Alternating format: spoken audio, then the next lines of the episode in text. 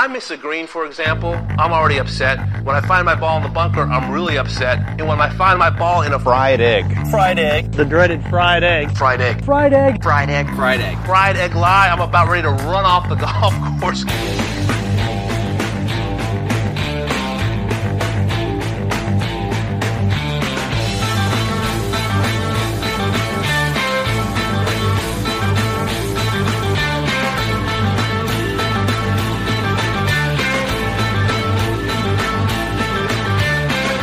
Welcome to the Fried Egg Podcast. I'm Garrett Morrison. Hope PGA Championship week is going well for you so far. Looks like Oak Hill is playing pretty firm, and we might get some wind this weekend. And those are both really good things. We'll see how it turns out. A lot of people have noticed that there's not a huge amount of hype going into this major, especially compared to some recent ones. But that could all change if we get some spicy conditions this week. So I'm hoping for the best. All right, we're going to do a little historical deep dive in this episode. One of the most memorable PGA championships happened in 1938 when it was still a match play tournament. The final match that year was between a young Sam Snead and a short game master by the name of Paul Runyan. I've always found Runyan to be one of the most fascinating players in the history of the game, so I'm very excited to talk to my guest, John Dechant, who is the author of a new biography of Paul Runyan called Little Poison. We're going to talk about Runyan's unique playing style, his background, and of course his showdown with Sam Snead at the 1938 PGA. All right, let's go to me and John Dechant. John Dechant, welcome to the podcast and, and congrats on the book. Thank you, Garrett. Thanks for having me. It's good to be on with you. Did I get your name correct? You, nailed it. You did. Yeah, most people don't. So uh, w- well done. You're you're plus one so far. John just coached me uh, five seconds prior to us uh, starting to record, and it is spelled D E C H A N T. So Dechant. So that's good to know. But uh, you have a biography, a new biography of Paul Runyan called Little Poison. Runyan was one of the great golfers of the 1930s, but certainly not the greatest. So, what got you interested in writing about him? So, I um, I grew up reading about golf a lot as a kid, from like age 12 or 13 on. I grew up in a small town in Kansas that didn't have a lot of golf resources, and so in order to connect with the game, I had to kind of go outside my realm, and so I read a lot about it. And I remember as a kid reading about this guy Paul Runyan, who was nicknamed Little Poison who beat Sam Snead at the 1938 PGA Championship. And so, so that I remember reading that as a kid, and it kind of it stuck with me. But two and a half decades went by, and I never never gave Runyan a second thought. And then um, uh, in 2018 or 19, I was doing an article, a magazine article for the Golfers Journal about Phil Rogers. Um, and I had actually connected with Phil prior to his his death, um, and recorded a series of interviews with him um, that I had actually hoped to turn into a book. And that didn't happen. Phil Rogers passed away and, and life moved on. And I wrote this magazine article. But when I went back to the material that, that on Phil Rogers, um, I, I, was just I surprised at how many times he mentioned Paul Runyan to me, because Runyan had a huge influence on his uh, his golf game as a young man. And so I thought to myself, maybe there's a book there. And um, so I did some digging on Runyan's Runyan's life. It was early in the pandemic, like the first the spring of 2020, and I had a le- little extra time on my hands. And so I used that time to look into Runyan's life. And um, the more I dug, the more I found. And I felt like there was indeed a, a story for a book. And um, and again, he's he's you know known for that PGA in 38. But what I found was there was so much more to his career and his life that had never really been documented his physical stature was the subject of a lot of commentary at the time and is something that people remember him for.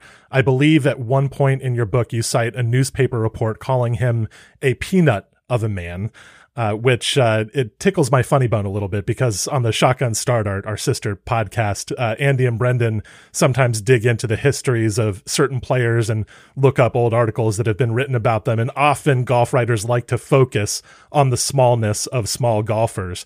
Um, so Runyan was certainly known as a small guy. What was he like physically? What was that physical presence like?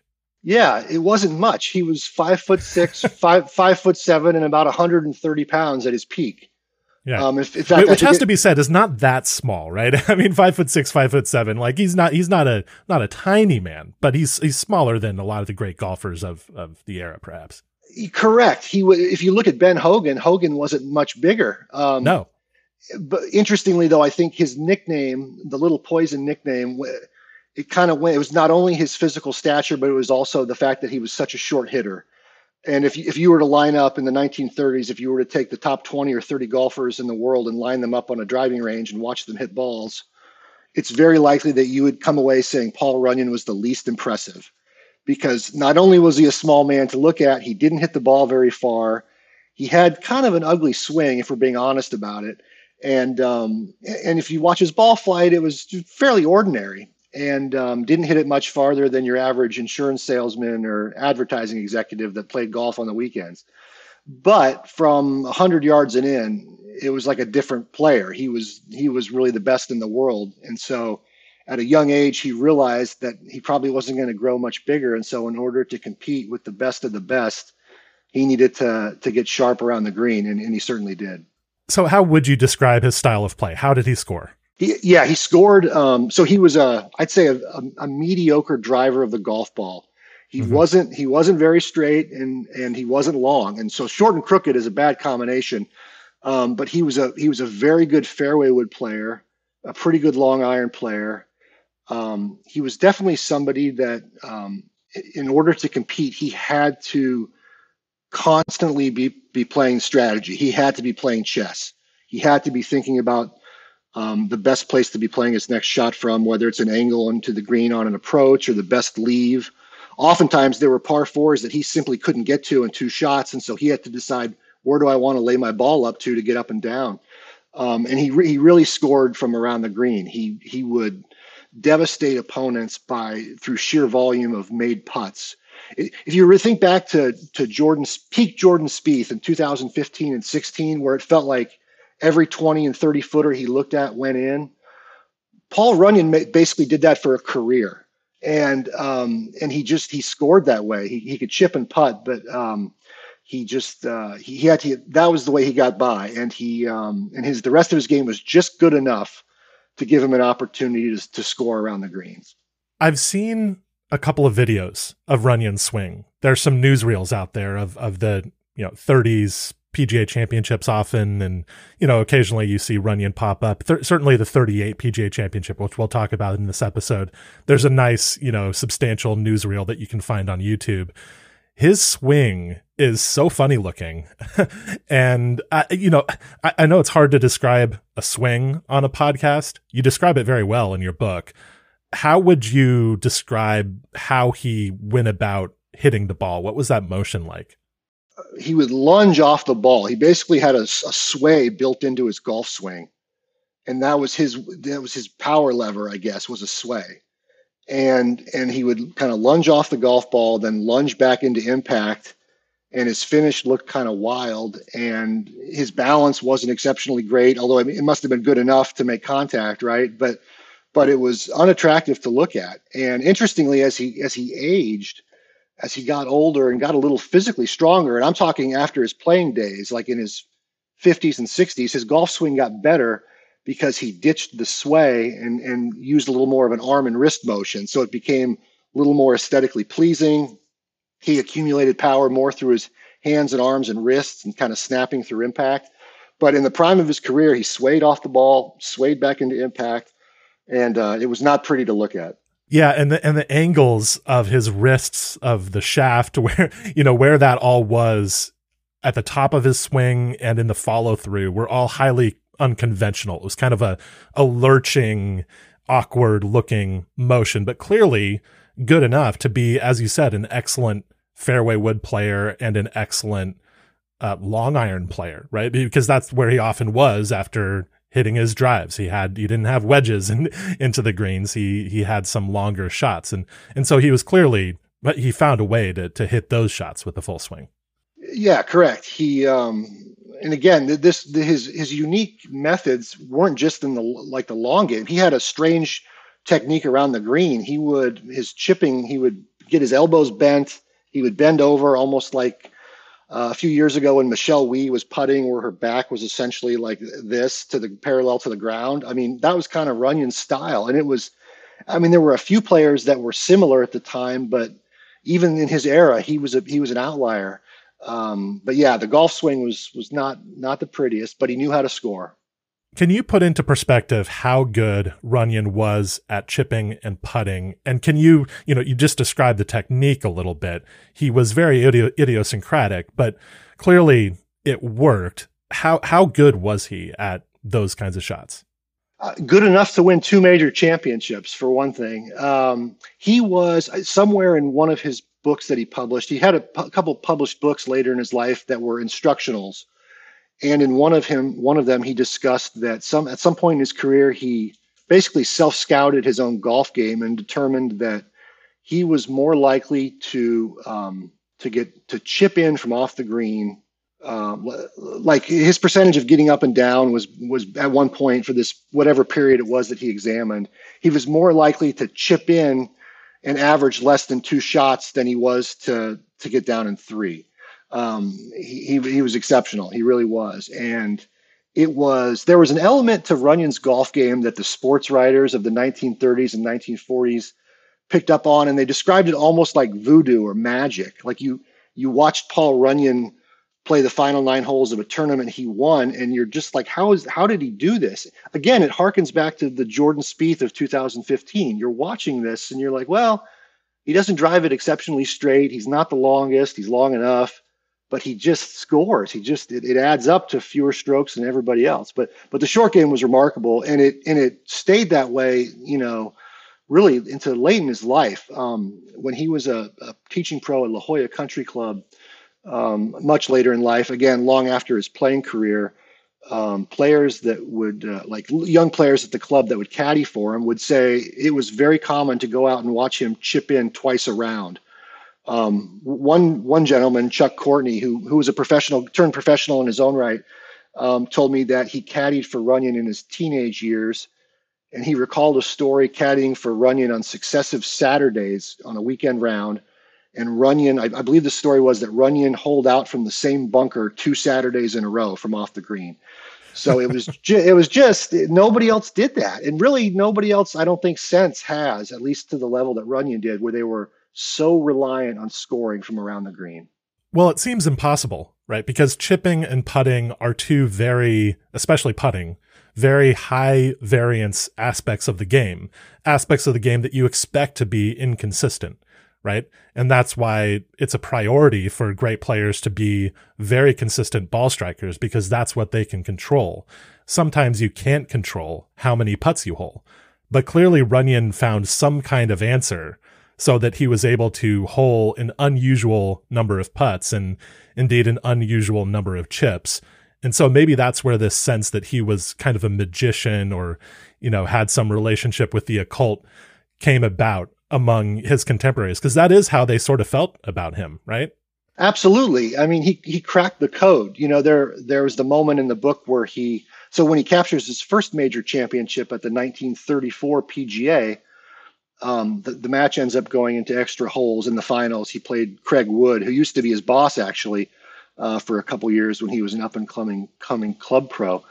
And on the final green, Runyan has an eight foot putt to win the PGA. And um, I note in there that thanks to modern modern golf analytics, we know that a PGA Tour player from eight feet is a coin flip. It's a 50-50 putt and and Runyan buried the putt. But I, I tried to note that in the book to just again draw attention to the fact that he defied odds, he defied logic, and um, I suppose too in, in some respects he was pretty consistent, but but the fact that he um, he won two major championships and not twelve maybe speaks to the fact that um, all these the universe had to be just perfectly aligned in order for him to to win. But he did it a lot. I mean, he won 29 events, two majors. Uh, he was on multiple Ryder Cup teams. You know, he um, so he he found a way to crack that code, whatever it was, and it was it was scoring. He was also unusual in some other ways, and in some you know the the way that he prepared to play and the way that he treated his body. the way that he even tracked what he was doing on the golf course. So, what were some of the additional ways that Paul Runyan was an eccentric player for for his time? Yeah, he was um, strikingly forward thinking. He did things in the 30s and 40s that now PGA Tour players take for granted: eating the proper diet, monitoring their nutrition during a round of golf, um, laying off indulgent food after the round of golf. Runyan was, for, for instance, when he took a job at uh, at White at uh, Metropolis Country Club in White Plains, New York, in the 30s. Um, this was a large club with a lot of members and a lot of powerful people that wanted to essentially wine and dine him to get in his good graces. And he would get invited to stay after hours to have a drink with a member or go to dinner with their family. And early on, he made the conscious decision to just say no to that stuff. So he he became a teetotaler, laid off the booze, laid off the indulgent food and the other creature comforts that are at a country club, and treated his body like his greatest asset, which it really was. Um, he was, you know, he was Gary Player before there was Gary Player in that in that regard. Um, in terms of his diet, he was very careful, especially on the day of a round of golf. He would he never ate, for instance he didn't eat ham or pork the morning of a round of golf because he felt like it digested too slowly and it would just sit in his stomach in a lump and make him feel miserable. So he would eat cottage cheese, some toast, a little honey. He would drink some tea or some some kind of warm water. Um, he was very uh, dialed into how much he would sweat on a on a hot day. He just he paid attention to all these things decades before anybody else did. And I think it was part of his advantage. And it also was probably why he lived to a ripe old age and, and stayed competitive to a very old age. He, he was a, a good golfer up until the last years of his life because he had taken care of his body. And um, again, nowadays we see the best in the world. They do that um, because they know they have to to compete. But he did it during an era when nobody did that, and so he he was ahead of his time it adds to the sense that he got everything he possibly could get out of himself and his golf game. That that's really a big part of the Runyan legacy, right? Just maximizing what you're given to a pretty incredible degree. Absolutely. He he took what he was given and he he milked it milked it for everything was worth, which is maybe the perfect metaphor because he was raised on a dairy farm in Hot Springs, Arkansas, adjacent to the country club. But he, he milked his talent for all it was, and he um, and he also lived his life in a way that gave himself every possible chance to be successful when he teed it up in competition.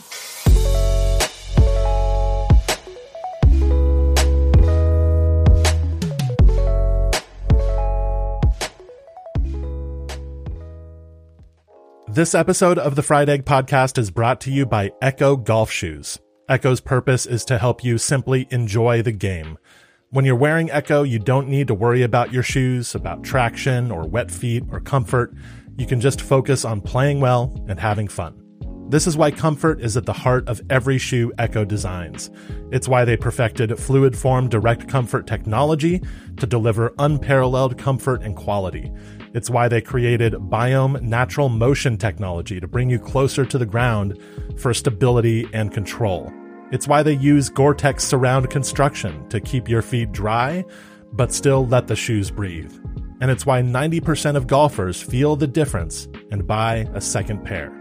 Ecco golf shoes are made for all golfers, so go find a pair for yourself at us.ecco.com slash golf. That's us.ecco dot com slash golf. Wearing is believing. Take your next step with Ecco. So, John, I can see that a tremendous amount of research went into this book. So, what were some of your key sources or things that you did to find new information about Runyan's life or to flesh out existing information about his life? Yeah. Um, and to put that answer in context, you got to remember when I started, we were in the early days of the pandemic. And so the world had slowed down. There was limited travel there for a, for a period of time. And so I was, I, I identified right away three or four research trips that I wanted to take. But because of what was going on in the world, I decided to postpone those. And I instead focused on newspaper research right out of the gate. And then I conducted a lot of interviews um, mostly by phone and then eventually in person as things settled down a bit. But I so I focused initially on tracing his career through archived newspapers, and then also anything else that had been written about him in books. Um, I was able to track down um, the, the historian Sidney Matthew, who's probably one of the world's foremost expert, experts on Bobby Jones. I reached out to Sidney to see if he had any any um, ideas for me to chase regarding Runyan, and he said, "Oh, I, I actually interviewed Paul Runyan about Bobby Jones in the early '90s, and so he pointed me in the, in the direction of his Bobby Jones collection that's at uh, Emory Emory University in Atlanta."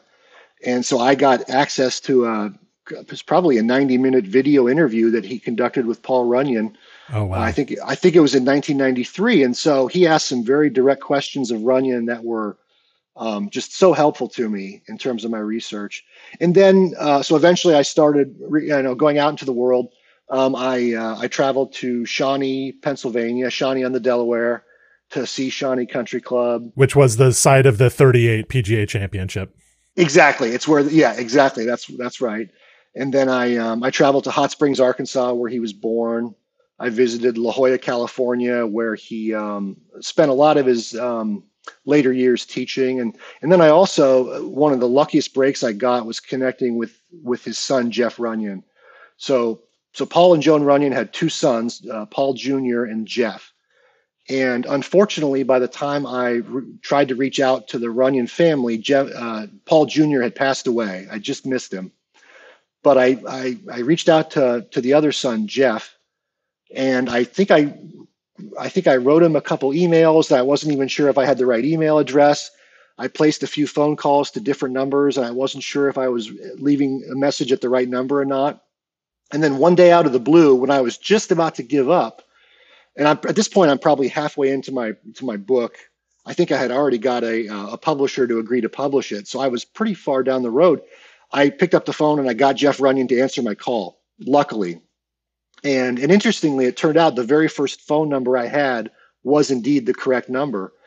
And he had just been slow in getting back to me, and which was fine. I was grateful to have the chance to talk to him. And so we shared a couple phone calls over the next few months, and then at some point we agreed to meet in person and so so i traveled out to uh, la quinta california i think that was the spring of i get my dates mixed up i think it was the spring of 2022 uh, early spring and i spent three days with jeff runyan and um, asked him a lot of questions about his, his parents and his memories of growing up in that world that golf world you know and then the the other neat part of that was he took me out into his garage and he had a basically a, a trunk that looked I mentioned in the book it looked like it could have been recovered from the wreckage of the Titanic. I mean, it was an olive drab looking trunk straight out of the 1920s. And um, he opened it up, and there were just priceless pieces of his father's life in there. Um, old newspaper clippings, handwritten letters, tons and tons of telegrams, which were very helpful. Um, there were some love letters, some correspondence that Paul and his wife Joan had written to each other early in their courtship. And so that ended up being just a, a great source of material for me. And, and then Jeff and I got to know each other and really like each other and become friends. And so um, he kind of became a champion of my project and cooperated, you know, fully. And, um, and I think he was really happy with the way the book turned out too. Now, part of the result of all of this research that you did is that you're able to give a very textured portrait of Paul Runyan's early life in Hot Springs, Arkansas. So, could you just tell me about that a little bit? What were the circumstances in which he grew up? So he he was raised on a, a struggling dairy farm, but the dairy farm happened to be right across the road from Hot Springs Country Club. And to put Hot Springs Country Club into context, it was one of America's first prominent resort courses. Um, I think it was the initial routing was done, I want to say like five years after Chicago Golf Club had been founded. So, um, for various reasons, the folks in Hot Springs were ahead of the times with with golf. That had to do with the fact that that Hot Springs was a, a tourist destination due to its um, pleasant weather, um, it's uh, the hot spring water, the hotel lifestyle there. It was a place that people uh, wealthy folks traveled to to spend holidays and get out of the colder weather. And so golf was the perfect, um, we'll call it the perfect respite for that respite. And so they, um, the Hot Springs Country Club became a, a well-known golf destination. And one day, Paul Runyan decided to walk across the street and see about caddying. And um, initially, he had a hard time, again, because of his diminutive stature. He had a hard time getting bags because people didn't think he could keep up. And so, uh, fortunately, he buddied up with a guy named Jimmy Norton, who was the head professional at Hot Springs Country Club. And Jimmy Norton really took Paul Runyan under his wing. Uh, Norton had come over from Scotland, so he he knew about club making. He knew the history of the game as it was from Scotland, and he passed these things along to, to young Paul Runyan. And then um, eventually, Runyan takes up the game as a player. And right away, he realizes I mean, it became a theme throughout his life that he was not going to be a long hitter. And so he had to figure out other ways to score. And so crafting that great short game was uh, came early on in his playing days. And the other point I mentioned early on in the book that I think is very relevant, um, in my opinion, to, to Runyan's short game technique. So Hot Springs Country Club was originally a sand green golf course in its earliest days. And um, I grew up playing a nine hole sand green golf course in western Kansas, which is still in operation today. And when I go home to visit my parents, I usually go play around there. And so I think that that connected me to the material a little bit personally because I saw something in Paul Runyan's life that I had I had experienced in my own life, which was kind of special for me. And um, but I, it's my belief and my contention that growing up on sand greens had a lot to do with the style of shots that Paul Runyan chose to play around the green. Um, so anyway, he develops this great short game technique apprentices with the head pro at Hot Springs, and then from there he just kind of keeps advancing. And I think in in the um, I think he was 17 or 19 years old. He got a job as the head pro at Concordia Country Club in Little Rock, and so at that point he was on his own and off in the world, and um, and he it just the trajectory kept pointing up from there. His first big victory, as I understand it, was at the North and South, the old tournament at Pinehurst. And connecting to your point about sand greens, at that time in history, and correct me if I'm wrong, but I believe Pinehurst still had sand greens at that point. And so I wonder if uh, if that was sort of a factor in his uh, success at, at Pinehurst. It did. You are correct. He showed up at the 1930 North and South Open at Pinehurst, virtually unknown. Um, and he had just gotten hired by Craig Wood, actually, to go work at a club on the East Coast under Wood's tutelage. And Craig Wood was one of the great professionals of of of the era. Correct, correct. Yes, I believe was also it became a two-time major champion. Um, and so Runyan had some. He accepted the job, but he had some serious reservations about the job. He had he owed some money in Arkansas to some folks that had backed him financially to start his playing career. It didn't go so well. He had just gotten engaged, so he's got all this this stuff going on in his life, which um, certainly, you know, posed a distraction. And, and he showed up at Pinehurst in 1930 and he won the North and South Open just out of nowhere and um, on sand greens. And so, to your point, I think that that certainly played a role in his victory at Pinehurst. And um, and really from there, there was no looking back. He he right away he got catapulted into the golf spotlight by virtue of winning that signature event, and um, and he proved that it wasn't a one off. He he just he kept getting better from there by the 1930s, obviously, Runyan had joined, I guess you'd call it the professional circuit that was organized by the PGA of America. This is what would eventually morph into the PGA Tour. There was a lot of history that happened between, uh, you know, the the circuit that Runyan played on in the 1930s and the PGA Tour that we know today. Uh, you know, now it's no longer organized by the PGA of America. It's no longer a club professionals circuit, et cetera, et cetera. Uh, so can you just give me a sense of what the PGA tour, and I'm using kind of scare quotes right now around that, was like in the 1930s? It was obviously very different than, than what it is today. It was, and that was one of the my favorite parts of uncovering that for the for the research on this book. Um, in fact, one of the great profiles of that era was written by the great Dan Jenkins in Sports Illustrated. Um, and I think it was an article that he wrote in the 60s looking mm-hmm. back on the 30s. Is that an SI Vault? Is that available online? Because I wanna I wanna check that out. I, I, believe it is because I must have found it there because I don't. I, okay. Yeah, I'm pretty sure that's where I found it. But um, cool. and, and, Dan Jenkins, you talk about a guy that can write. Um, mm-hmm. He had a talent, but but he romanticized this era, and it was kind of like the Wild West. It was um, it was a, bit of a, disjointed series of events that were a tour uh, although it wasn't formally organized as such. And so the um, the other thing to keep in mind is most of the the top flight professionals of that era uh, took up jobs. They most of them were located on the East Coast during the golf season there, and then they would play their competitive golf or most of their competitive golf um, in warmer locations during the winter months. So they would go to Florida, the Carolinas, Texas, California, uh, Arizona and so it was just kind of this clandestine operation. They they traveled from tournament to tournament in, I mean, a bare bones operation. If you were lucky enough to have a car, it probably broke down between tournaments. Um, they they shared hotel rooms, they shared meals, they they stuffed when they were in Florida. These guys would stuff oranges into their golf bag to save on the food budget. They would stuff their dirty laundry into their food into their golf bag. Um, so it was just it was a I think I called it the pork and beans days of professional golf. It was it was just in its infancy, but there was a real camaraderie I think because of that, and and a closeness that existed. Even though it was every man for himself, um, they were all kind of in the same boat because they weren't playing for much money. Most of these professional tournaments were supplemental income, and the majority of their their wages were derived from the club where they where they gave instruction during the during the golf season.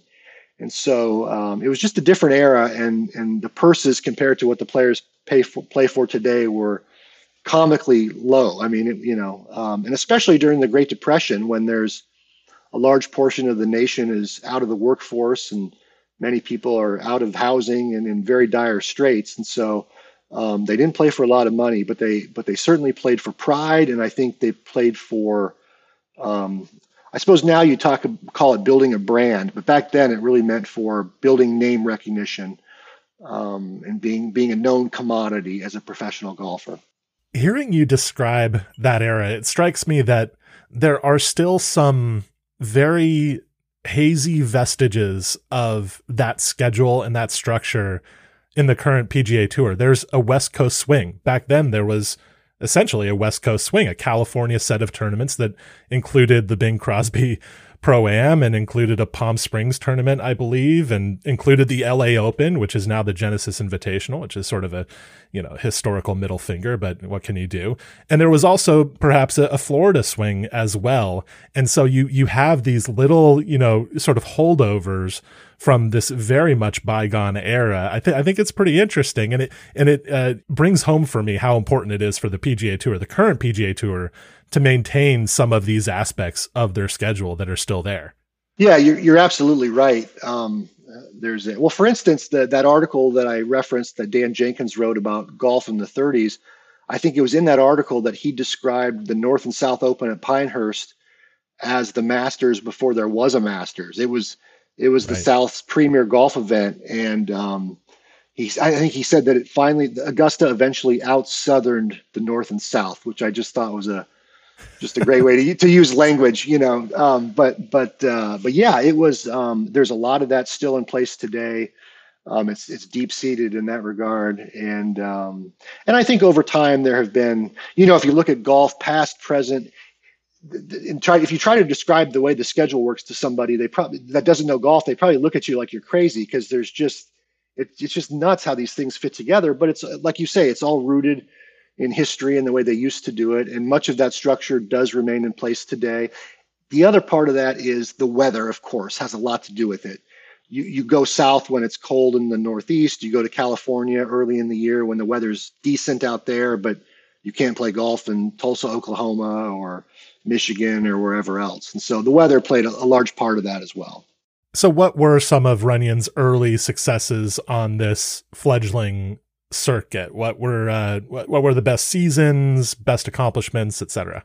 So, 1930 was really when he got hot, got his start winning the North and South, and then 1933 was another big year. He became a he he was a Ryder Cup member that year for the first time. But an interesting victory of his came at the 1933 uh, Florida All Year Round Open at the Miami Biltmore. And uh, the reason that's significant is they played that week at the Biltmore in Miami with six inch cups. So instead of the traditional four and a quarter inches, the officials in charge increased the size of the hole to six inches. And the person behind this idea was Gene Sarazen, who felt that putting mattered too much and he wanted to I guess, skew the odds in what he thought would be in his favor. And Ben Hogan would have liked this too. Hogan would have loved it, right? and the, the opposite thing happened. Runyan went out and he didn't just win, he won by, I think, nine or 10 shots. It was a runaway. And um, that was a significant victory for him. And the other part that was significant for me, for my research, was, uh, and who knows why, but for some reason that week they they started they were compiling statistics not only putting but driving statistics uh, for the top 20 players in the field, and they published them in the newspapers in Florida. And I believe for the week, Paul Runyan averaged something like 220 or 226 yards off the tee, driving the golf ball. Um, so he was giving up, you know, at minimum 15 yards to most of his competition, and usually 40 yards. And again, it, it just puts in context what he was able to do from from that point on because to win by 10 shots when you're giving up 15 to 40 yards in every tee box is just remarkable. Yeah, absolutely. Um, and to win, I believe he won nine times in 1933, seven times in 1934. This is just at least what I quickly looked up. Uh, to to win that number of times with that type of game is is pretty extraordinary. He won the 1934 PGA Championship as well, and then it was after that that Sam Snead broke onto the scene. Sam Snead is a big character in your book. So what was his coming out party on the PGA professional circuit in the in the 30s? It was uh, I believe the year was 19 36 or 37 i'm confused it was now, 37. I, 37. I've, just, I've just i've just read your book so i have an advantage in this uh, in this regard. But yeah early early 1937 he goes to the west coast right? Yes he goes to the west coast. He's he's mostly an unknown player. A few few folks might have known who he was but um, he was he was tall he was lean he could hit it a country mile and nobody knew who he was. And so he went to the um, to the west coast that year and, and won a couple events right away and um, really, from that point on, his life was never the same because he instantly became the guy, and um, almost overnight. And uh, in, in, a sense, stardom almost hit him a little too fast because if you read, if you if you understand Sam Snead's background, he was another country boy from from Virginia, uh, also born in Hot Springs, but that was Hot Springs, Virginia, not Arkansas. And um, this this success happened so fast. I mean, the the closest parallel is probably Tiger Woods coming out party in 1996 and 1997, where you just come onto the scene and you're instantly the world's best player within a matter of six months to a year. And so, um, and it wasn't like he had, um, it wasn't a perfectly smooth ride. There were a couple strange withdrawals where he would pick up his ball in the middle of a round and walk off the golf course. And uh, a couple rules rules violations or rules situations that didn't reflect the, best on him. But but anyone that was paying attention pretty soon realized that this guy's the best player in the world. And um, and he wasn't even really, I don't think, playing to his potential yet, and he was still winning handily. Um, and so by the time that he arrived at the 1938 PGA Championship, um, Runyan had Runyan was still probably one of the top 10 players in the world, but maybe was a bit of an afterthought. And Snead was one of the two or three guys that were betting favorites every time they teed it up. And uh, um, he clearly, Sam Snead had a, a, bright future, which which he proved correct. Ultimately, he had a remarkable career, but um, but it was a little bit of a bumpy ride in places early on. Yeah, something that's so interesting about Snead is that he's got this perfect golf swing, all the power in the world all the talent in the world. He was an exceptional athlete. You outline in your book some of the other sports that he played when when he was a kid, and he and he seemed to excel at all of them. But he wasn't mentally bulletproof. It it doesn't seem. You know, he did have some clutch wins in his career and some big wins, but he never won the U.S. Open. And I think he got scared off of those wins a couple of times by Ben Hogan, who was very, very mentally bulletproof. And so Snead is this interesting mixture, right? Because he, he's got a little bit of fragility in him. At least that's my interpretation. I wonder if you agree. Absolutely. I, your analysis there is spot on. He, um, he was not perfect. He had a little bit of scar tissue.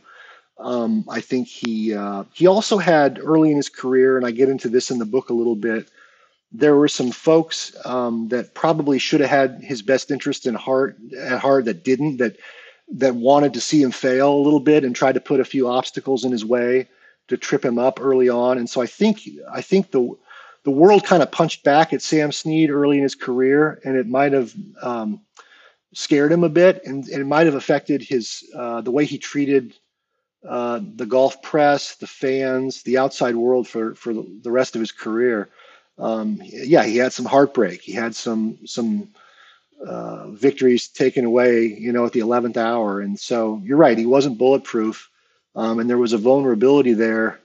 Uh, to draw a modern day parallel, it's maybe a little bit of what Rory McIlroy has gone yeah. through since yeah. he since he's won his last major, and and you know the majority of the golf world thinks very highly of Rory, and probably part of the appeal is the the fact that he puts puts himself out there on display and the fragility. It's very human. And Sam Snead had a lot of that, and um, so he had these these skills that were otherworldly, but he had a very it was an interesting combination because he was a very human person and uh, had some scar tissue, and it certainly certainly affected him from time to time.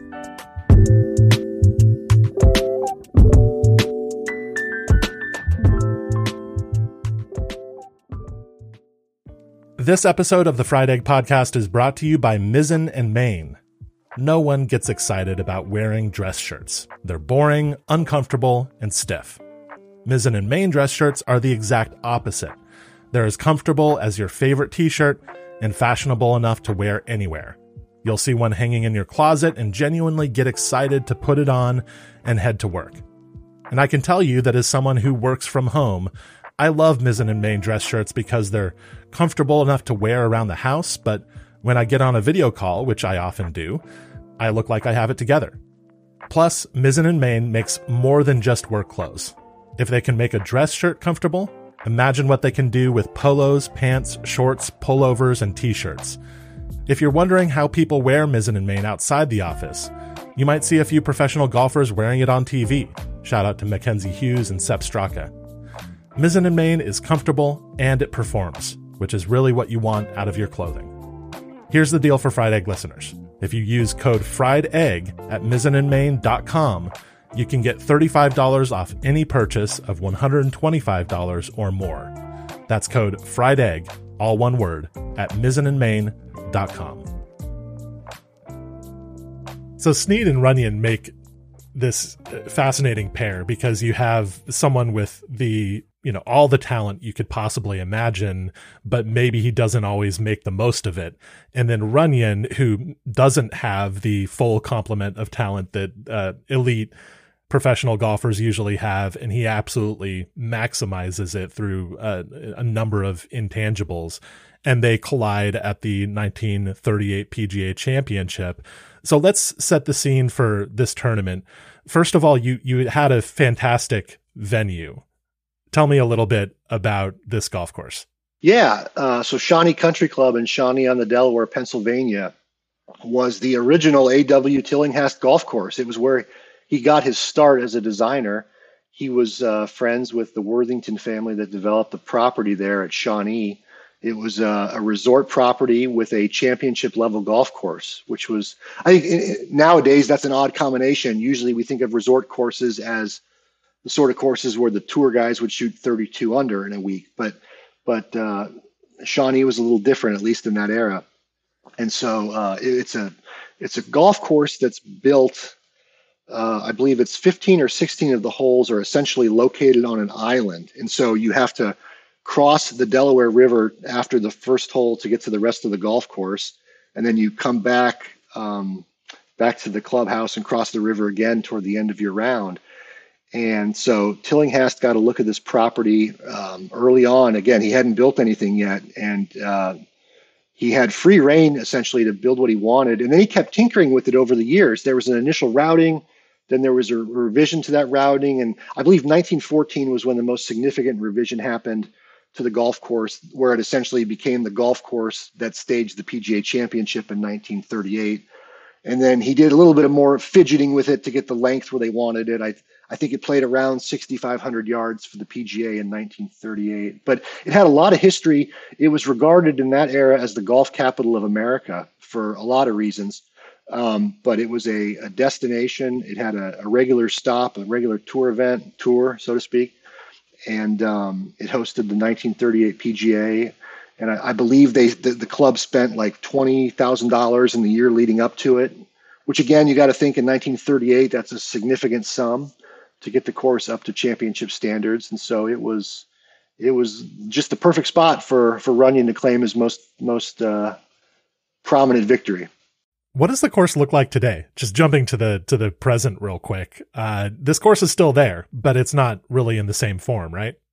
Correct. And the folks on the fried egg, I mean, it's this is kind of a sad story in a lot of ways, but it but it, it is and it isn't. Um, the original Tillinghast routing is not there, at least in its entirety. So um, there are now tw- the property now has 27 holes. So they year, years after the 38 PGA, they essentially carved out nine more holes on the property, eh, basically to help the cash register because it generates more revenue. And so, um, so you see the property now, and some of there's a few holes that are still intact.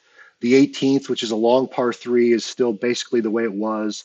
I believe the opening hole is mostly unchanged. Um, the 16th, which is the which was kind of an early day uh, island green par three, is mostly still intact the way it was, but the rest of the routing has changed significantly. There's a a large spine that runs kind of across the island portion of the golf course. And the Tillinghast routing had many of the holes playing over the spine. And the modern day routing now has the holes essentially playing alongside the spine. So they don't mm-hmm. really it doesn't come into play as much. Um, so it's a changed property in in, in many ways. Um, Hale Irwin actually captured the uh, uh, the NCAA championships at Shawnee with this revised routing when he won in the '60s. But it's it's a different property, and um, the Kirkwood family that own the property actually have looked into uh, trying to restore it to one of the original Tillinghast routings and I think they were very close to pulling pulling the trigger on it um, right before the the um, Great Recession hit, and uh. they didn't they didn't do it, and um, I think they still maybe want to. And uh, the land is essentially, I mean, it's it's all still there. You know, you could still do it; it could be pulled off, but there are some complications. They've had some flood issues there. It's located right along the Delaware River.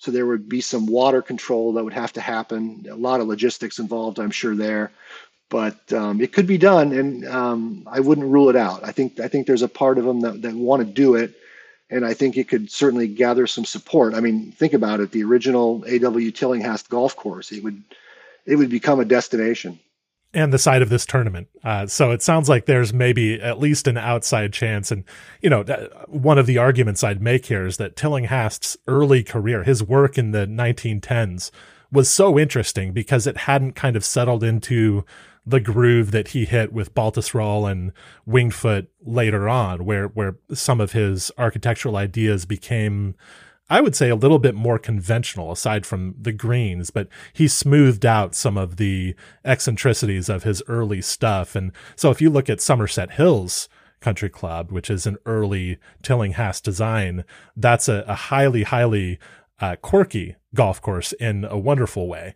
And so maybe there would be some of that to to look at at uh, at Shawnee. I think it would be pretty cool. But getting back to the subject, 1938 PGA, uh, Snead and Runyan in the championship match. What were basically the expectations for this championship match? And I should mention, by the way, in case people don't know, the PGA Championship used to be a match play format tournament. There would be a qualifying stroke play portion of it, and then it would go to match play. It was essentially the same format as we still see in the U.S. Amateur. So that's one important thing to to mention uh, in in the PGA Championships history. But we can fast forward to the championship match, Snead versus Runyan.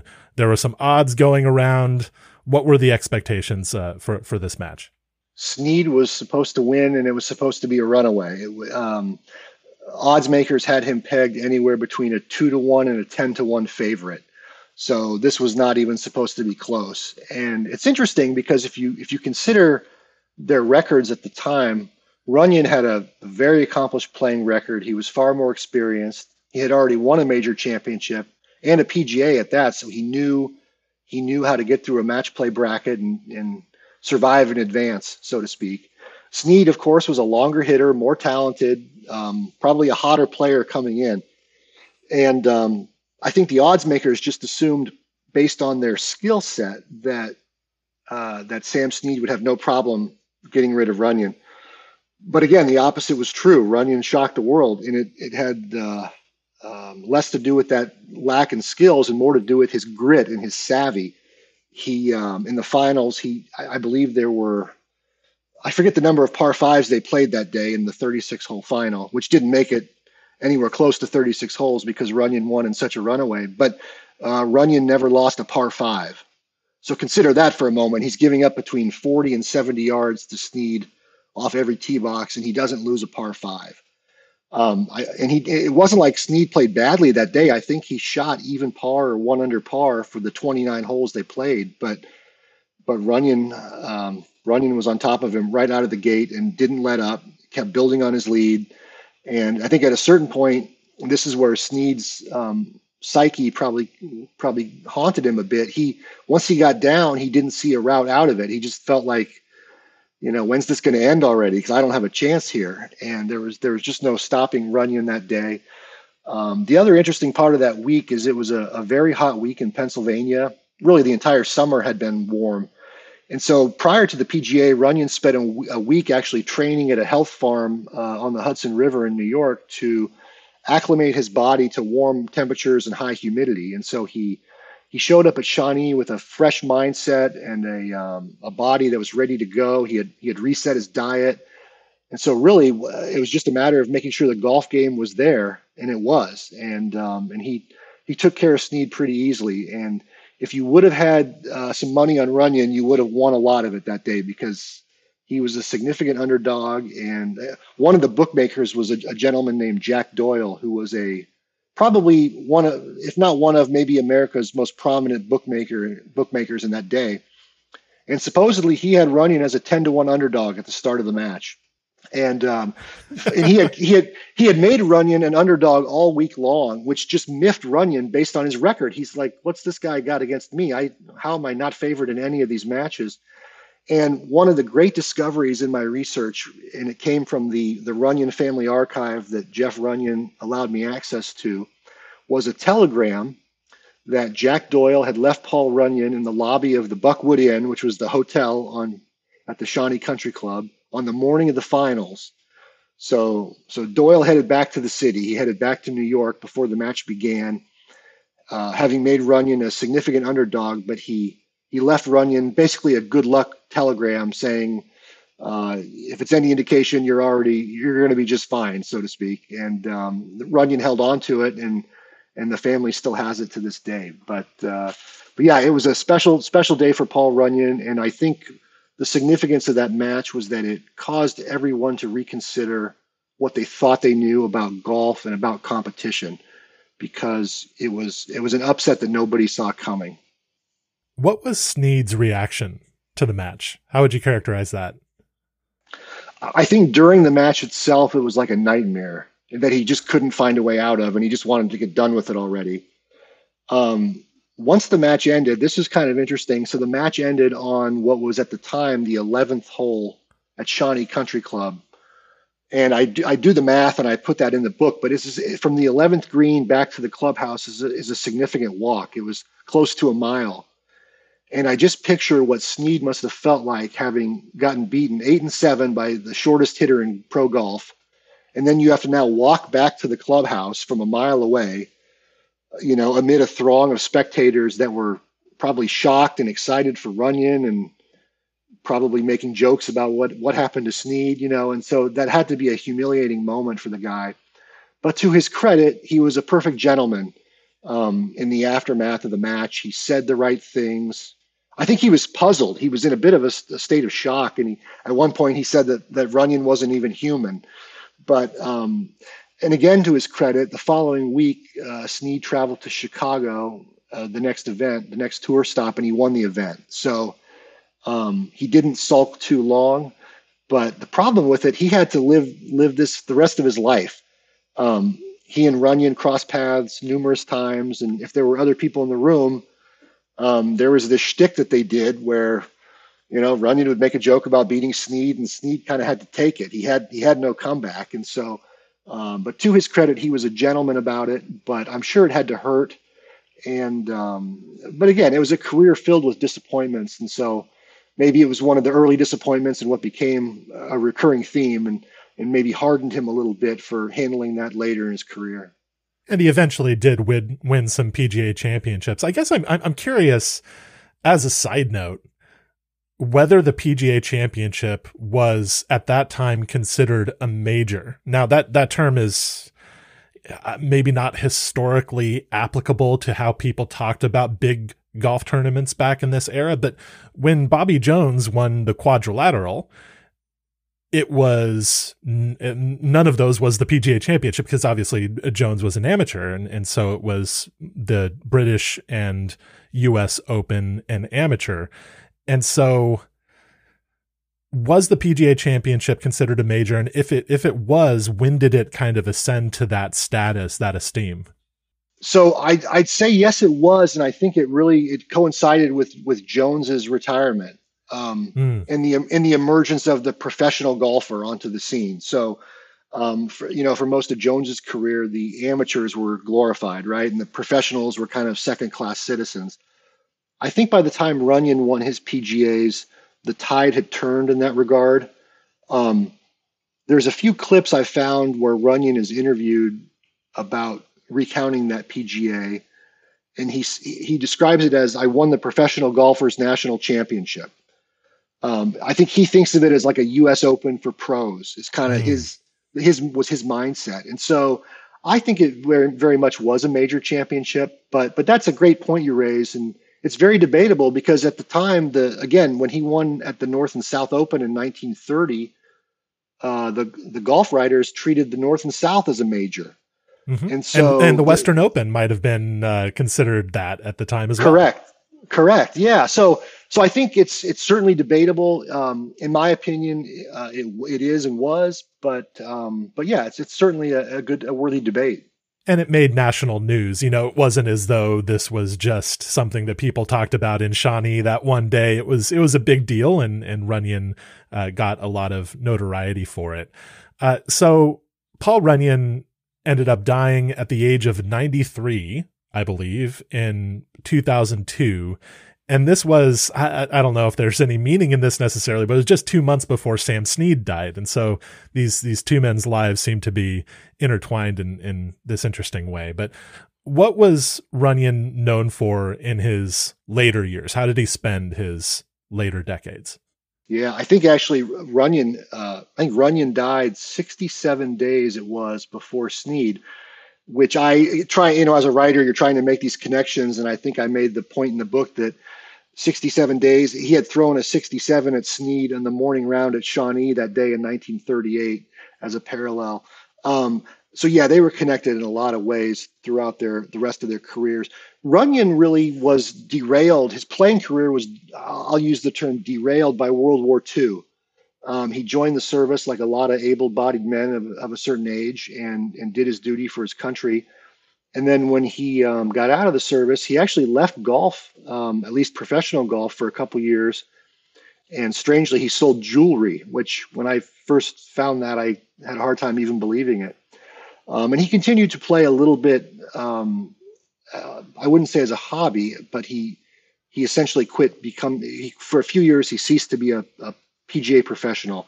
But that didn't last long. He eventually gets a job at Annandale Golf Club in Pasadena, um, And from there, he goes to La Jolla Country Club in, in La Jolla, California. So, really, it was during those years on the West Coast when he became thought of as one of golf's preeminent instructors.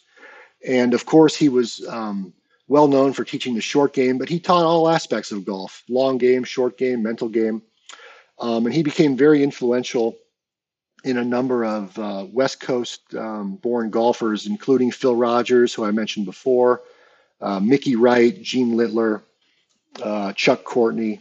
So he had a lot. He had a big impact on a lot of um, young players that came out of that that uh, California area over the the ensuing decades. And then he kept playing. I mean, the, the man played competitively. Competitively, he made a run at the the the, the U.S. Open that Ben Hogan won at uh, Oakland Hills.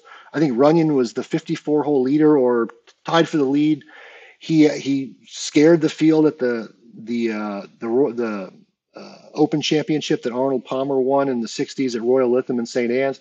So he he remained very competitive um, for years, but but he wasn't the same guy that he was before the war, and and and really made his reputation as an instructor and, and a very good one.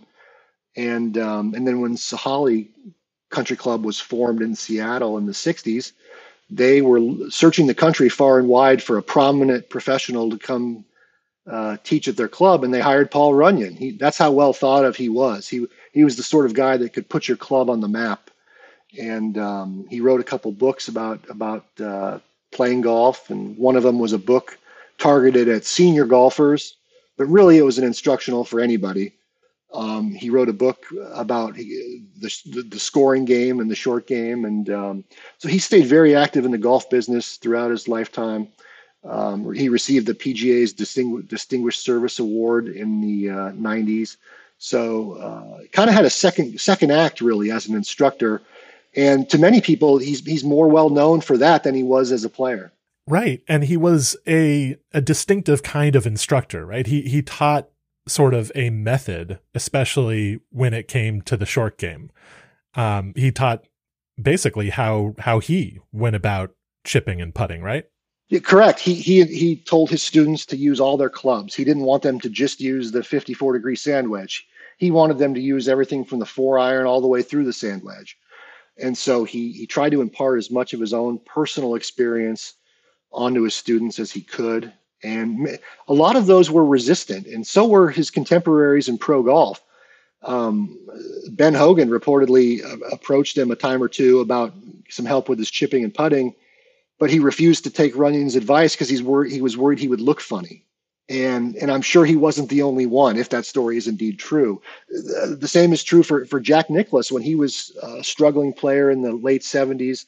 He sought out Phil Rodgers, who essentially Phil Rodgers taught him Paul Runyan's playbook around the greens with a few other Phil Rodgers variations, but it it, it brought Jack Nicklaus um, back from probably the brink of retirement only Jack could really tell you that, but I think he was things were trending that way. So so Runyan definitely had an influence, a strong influence on other parts of the game as he aged. And and you're right, he taught a, a very distinct methodology.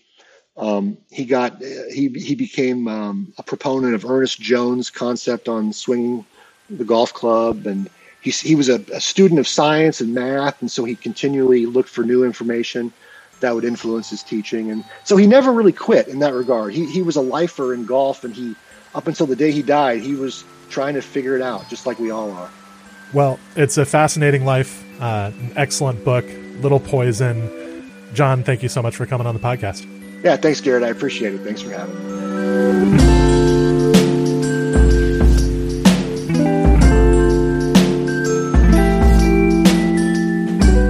This episode of the Fried Egg Podcast was edited by Matt Ruchis. Thank you, Matt. The single best way to support the Fried Egg is to subscribe to Club TFE. We've got a lot going on in Club TFE right now during PGA Championship week. We had an architects roundtable all about Donald Ross. We had a video earlier in the week in which Andy pointed out one thing that was significant about each hole at Oak Hill. So we're doing that kind of stuff exclusively in Club TFE for members. To see what the total offering is for Club TFE, go to thefriedegg.com slash membership. It's been really fun so far, and I hope you join us. Thank you for listening, and we'll be back after the PGA Championship for a recap pod.